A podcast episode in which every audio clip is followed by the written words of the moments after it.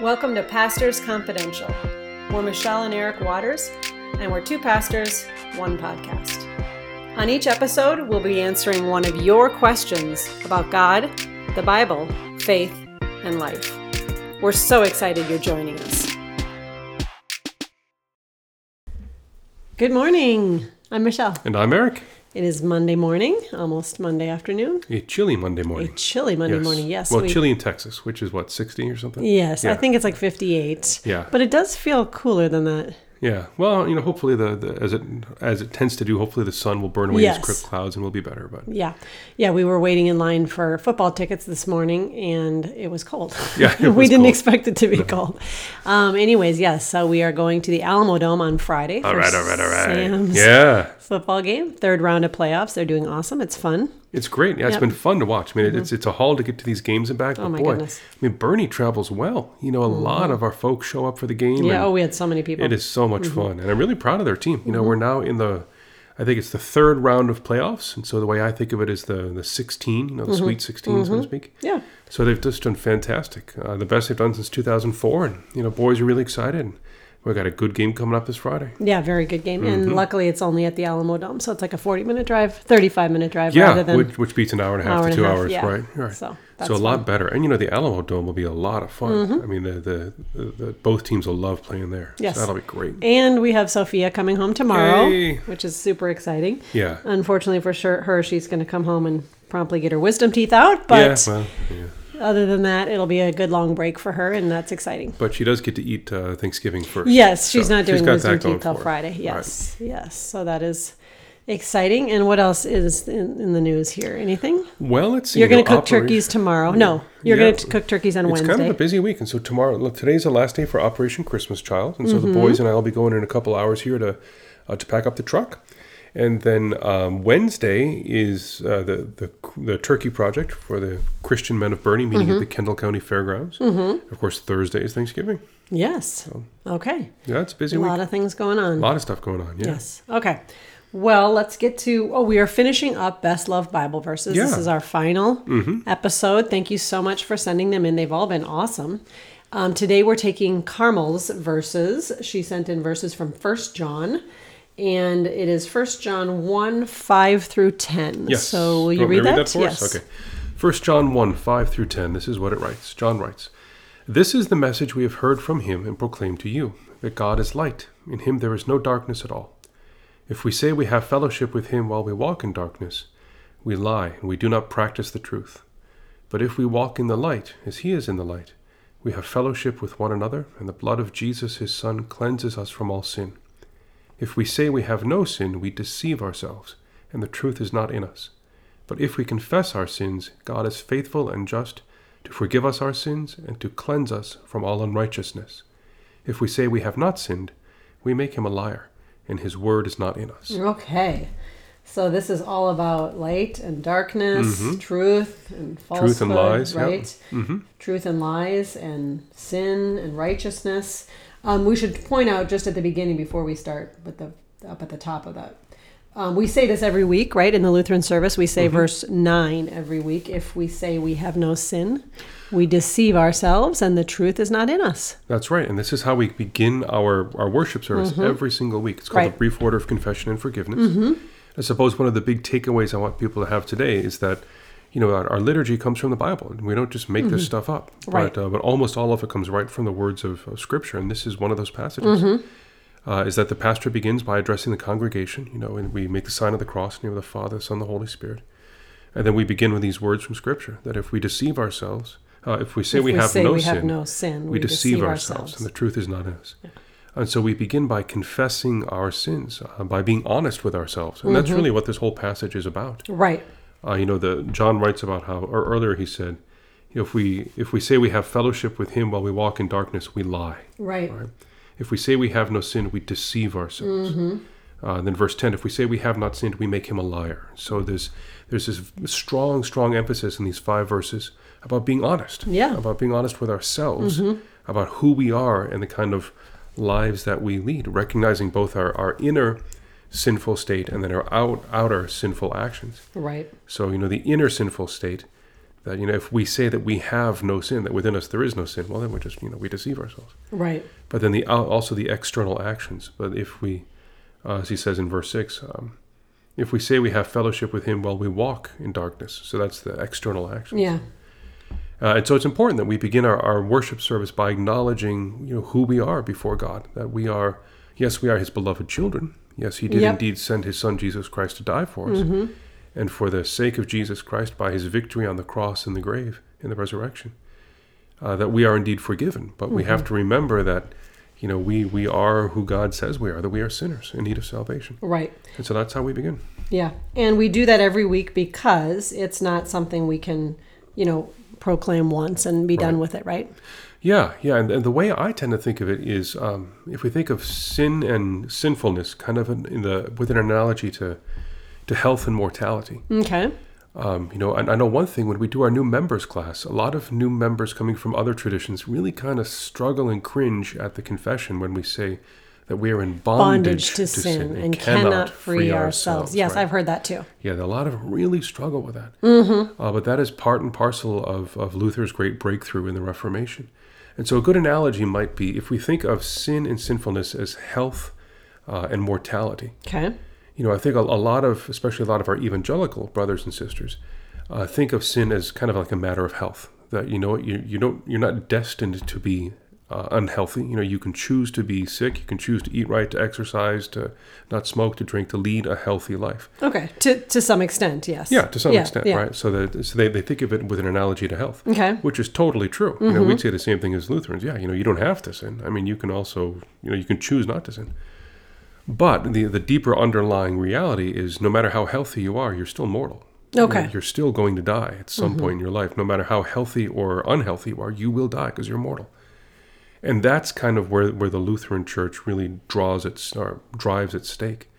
Uh, is that in, in terms of sinfulness, you know, we we are we are sinners. We are mortal. Right. From birth, before From we do anything. right, So, because you kind of said we could choose not to sin. Well, true, but we are sinful. And, and that's just it. Is that Yeah. you know we are, uh, and, and on any particular action, you know, if you think Yes, about any okay. particular thing you do, you have a choice. Okay. You could choose to sin or not sin. Okay. But with the way we are, we almost, you know, throughout the course of the day, we're going to go over to that sin side. Okay. Uh, and so I, I think that's the big re- the, the big difference there is that a lot of our, especially a lot of our evangelical types um, brothers, um, see sin as a matter of you know the health of the soul, Okay. uh, and we take it to a deeper level. We say no, it's really about the mortality of the soul. That Right. We are we are mortal. That we are bound, just as we are bound to die. Uh, so too we are in bondage to sin. That we will inevitably sin. Yes. So that's what they struggle with. I don't know Mm-hmm. if, if you made that clear at first, but they struggle with that line we are in bondage to sin because Right. they feel like when we've been saved by Jesus, we are no longer in bondage to sin. That would be their argument. Right? Exactly, yeah. Right. And we're saying, well, it's part of our nature. So we, Right. we never are fully freed from that. Yeah. Even though we can choose on a given moment, like you Right. said, to not sin, that doesn't mean we are sinless. Yeah, yeah. So I guess we're talking more Yeah. about our sin nature. Yeah. Mm-hmm. That our, our nature itself is fallen and therefore prone to sin. Right. Whereas they tend to think of any particular act. Okay. Uh, yeah, and we'd say, no, you know, there, there is redemption from sin. God can change the way we live our lives. Mm-hmm. Absolutely. Uh, but the underlying reality is that there's this sinful, sin-soaked, sin-broken reality that Mm-hmm. we can't, we, we, we can't, we won't get away from until Jesus comes again and Okay. our bodies are resurrected or glorified. Right. And I thought it was interesting. At first, he talks about, you know, this idea we have fellowship with him, meaning Mm-hmm. with God when we walk in the light. But then, strangely, he changed it to if we walk in the light, as he himself is in the light, we have fellowship with one another. Mm-hmm. And the idea being like, if we don't have fellowship with one another, then one party is not walking in the light, right? If we are walking in the light, we will have fellowship. Yeah, yeah, and I, I um, yeah, I hadn't really thought about that. I do know that you know historically, John was writing in this context uh, where people were already starting to leave the church, leave the Right. church, which is you know kind of encouraging for us, right? That uh, we tend to we, we tend to look back on the halcyon days of oh, if only I had lived in the times of the apostles when everything was Everything gold was and perfect. Mm. everything worked out well, and that's not the case at all. I mean, you know, Absolutely here's a church that the like the apostle John, right, a man who wrote four books of the Bible, is, Mm-hmm. is, is talking to. Right. Uh, it's within the first generation of the church, and already people are, you know, false teachers are rising up. People are starting to leave. Churches sure. Mm-hmm. are starting to split. And again, that's you know that's kind of the nature of, of who we are. that Yeah. We are sinful creatures. Right. And so uh, John is saying in part, you know, that if we need to have fellowship with one another, Mm-hmm. and if we don't, it's because one of these two parties is not Is not walking in the not light. walking in the light. Correct, because if we do, we will have fellowship. Right. Okay, and then um, he begins this whole letter, you know, really just by telling that he himself had, you know, heard and seen and touched. Mm-hmm. You know, he was with Jesus, and he's. This is why he's telling us this. It's at the end. It says, "We are writing these things so that our joy may be complete." He's not trying to tell us, you know. I mean, this is heavy teaching here. Oh my gosh, You're yeah. deceiving yourselves if you think this, you know. But he's saying the reason you need to know this is because the only way to have joy really is to be freed from this, from this bon- burden of sin. mm-hmm. And then he goes on in chapter 2, verse 1. Says, My little children, I'm writing these things to you so that you may not sin. Right? He doesn't want us to. He wants us to know the freedom of Right. living the way God wants us to. Mm-hmm. I'm writing these things to you so that you may not sin. But if anyone does sin, Right. we have an advocate with Father who is Jesus Christ the righteous. Mm-hmm. And so John goes back and forth, back and forth between these kind of two sides. Mm-hmm. You know, on the one hand, uh, lead a good life, follow Jesus, turn away from sin, Mm-hmm. but know that when you do fall into sin, that Jesus is there and he, he will forgive you and you can he'll call you back. Yeah. And he was back and forth, back and forth, which makes John very hard to preach. Actually, I, for sure. Yeah. Yeah. This get this can get very confusing. These these first two chapters of John, absolutely. Yeah. But the point of that, what you just mentioned, is that the advocate we actually have is um, one who loves us, Yeah. right? So sometimes you might be going into, you know, maybe there's a father figure or the a judge or something who actually doesn't have your best interest in mind, who Mm-hmm. actually is is not good. And this isn't the case here. We come before someone who loves us and wants to see us change. Yeah, and now, uh, you know, just last weekend I, I wrapped up my end times class, and there's this wonderful passage. It's from uh, the book of Revelation, you know, John, the Revelation of John. Mm-hmm. To him who loved us and has freed us from our sins. You know, I just love that yeah. passage. Right. And that's who he is. Is that the one who's freed us from our sins is the one who loves us. The one who, who will judge us is the one who's died for us. Right. Uh, and so, time and time again, John calls us back to him, saying, you know, do not sin, but know that if you do, there is forgiveness. Right. Uh, it's a wonderful, wonderful teaching. So why don't we just um, touch on why in the Lutheran Church Mm-hmm. we don't like have a one-on-one confession or something? You know, we we do our confession um, group. Uh-huh. corporately every Sunday. Why do you not like take people for confession? Yeah, well, it's, it's a. Uh, well, okay, let me let me take that a little. Okay. It's an interesting question Yeah. because yeah, our practice is that we we start every single service with a confession. Now in the praise service, it comes in the middle, Mm-hmm. Yes. but still it's there, right? And that is something that it's while not unique to the Lutheran Church, uh, is simply one of our distinctives. Uh, again, if you worship at um, at a non-denominational or one of our fellow evangelical churches, you know, very rarely is there any kind of corporate confession of sin. That is a time when when the congregation Yes. confesses their sin before the Lord. Uh, so that's something that's very distinctive and I think very important for us. And It reminds us of who we are and Right. uh, and vis-a-vis God, who we are and why we're there. But your question was specifically about individual confession. Yeah. You know, when you actually read our, our Lutheran documents, which were written in the 1500s, Right. uh, there was a very strong emphasis on personal confession. Okay. Very strong. And so even the small catechism, which we teach to our confirmation students to this day, Mm-hmm. you know, we teach it to the 12, 13, 14 year olds to this day. There's an entire section about, uh, you know, how to make your confession to the pastor. Oh, okay. And so you kind I of go through that. Mm-hmm. this. Yeah, there's a whole, like one whole section of the small catechism. Okay. But what's happened so that needed, so historically it was a very very important part of the Lutheran faith. Mm-hmm. But you know, over the course of the centuries, that idea of personal one-on-one confession came to be seen as too Catholic, so Oh, to speak, and so it dropped out of most Lutheran practice. Sure. Um, it's not really a theological reason; it's just kind of a cultural thing. People Really? thought it was okay. too Catholic. I got it. Um, I, you know, I will say that often when we have our Lutheran uh, pastor meetings, Mm-hmm.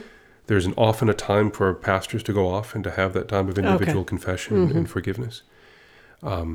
And you've taken, I mean, if people ask you to do Oh, that, then yeah. you Yeah, do that- it. It's not like it doesn't happen, but it's much more strongly established in, in the Catholic Church. Yeah, and I think that's why it kind of dropped out of favor. Sure. Is that uh, they thought, well, that's you know the Catholics do that. We're not Catholics, Right. You know that kind of Now, stuff. they don't have, you used to have to do that to go to communion, correct?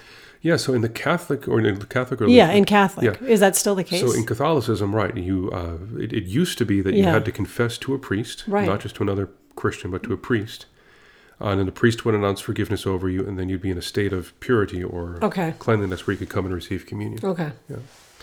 So, but now you, you don't have to do that every time. I don't, think, have so. to. I think Maybe in some some I think it's churches. encouraged. Okay. But I don't think it's a requirement like it used to be. okay. Yeah. All right. Yeah. If you hear some weird sliding noises, it's because I'm wearing a puffer vest in, inside my house because I've grown to be such a non-northern blooded person anymore that I'm cold in my own house when it's not even very cold outside. That's kind of embarrassing. It is embarrassing, and I can hear my hair swishing on it, so I'm sorry for that noise. We also have all of our family home because it is vacation. It is vacation. Thanksgiving vacation. Hallelujah. Man, it was a long haul to get here. It was, and you know what? Just to wrap up, but we made it. I'm, I really didn't think the kids would be in school very long. We started with high hopes, mm-hmm. and just with everything going on with COVID, I thought maybe they'd get two weeks in or something. And we've come this far, which is a blessing. And the sports have all been played, and everything's been good for the most part. Yeah. So that's amazing. It really is. You know, I was preaching yesterday about giving thanks to God, Yeah. and this is one of those things that we give thanks for. Mm-hmm. You know, when we were driving back from the game the other day, we thought about that. You know, what a joy this is that we can even go to these playoff games. And that Right, and that's not true for many you know? people throughout the country. I know they're my shutting down, if, depending on what state you live in. So if you're in one of those states, we pray for you as well. This is a hard time. Mm-hmm. Um, if you're supposed to be meeting with family this week and you won't get to do that, um, we pray for you and your loved ones. And uh, we are having just our family for Yeah. Thanksgiving, Mm-hmm. which is what we normally do actually because we live far from everyone else. Yeah. So it's kind of the standard here. But um, we do continue to pray for you, especially those of you who are in some kind of nursing home facility or Yeah, nursing home place facility. that's much or- more locked down. Yeah, or isolated or locked down. We have Mm, yes. a couple couple people we know who uh, have tested positive for COVID, and so we're keeping them in our prayers for their Mm-hmm. Yes. recovery and for their health. Mm-hmm. Yeah, and you know, I, I know a lot of our, our listeners are in that state of you know perhaps they themselves are not in a nursing home per se, but They have parents or yeah, right, and that's that's tough. friends, yeah. That's really tough. yeah. So, on a higher note, this is Thanksgiving week, so make sure you gather around, say thanks for the things you preached a sermon about saying thanks. I did, Yes. and I think I managed to embarrass my kids. Only your kids. You always embarrass your children. It's I'm- okay. It's a sign of a good dad. Okay. Anyways, um, we do hope you have a wonderful Thanksgiving, and we are taking a break, so we will not be back until January. Mm-hmm. Going to take an Advent break, um, and we will talk with you then. We'll see you in 2021. Oh boy,